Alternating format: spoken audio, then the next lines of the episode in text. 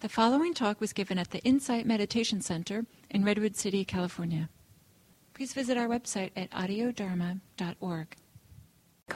Comparing mind. The comparing mind. And there's something that happens.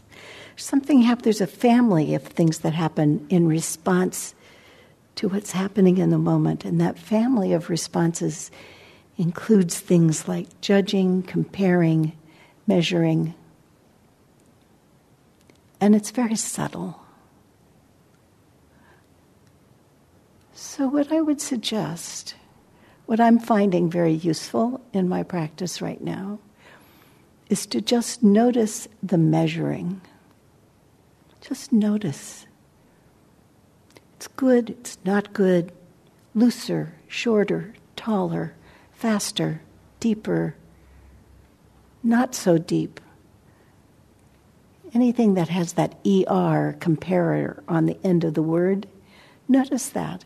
And notice that that happens before you get to the place where you like it or don't like it. Or there's this energy of measuring in the moment that is removing us from the moment.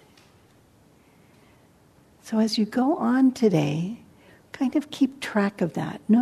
Just notice when it's arising that, oh, can you take a step and just notice soft and not softer, or not soft enough, or slower, or not slow enough, or still, rather than not still enough.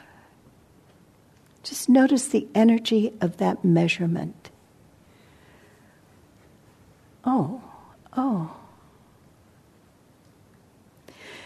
Because somewhere in there, implicit is this, what is happening right now isn't quite good enough. It should be like this. This is what the measuring is all about. It should be like this. It could be like this. It might be like this. Try to notice this is how it is now.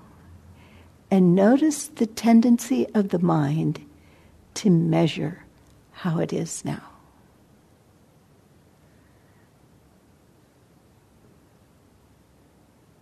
Just this.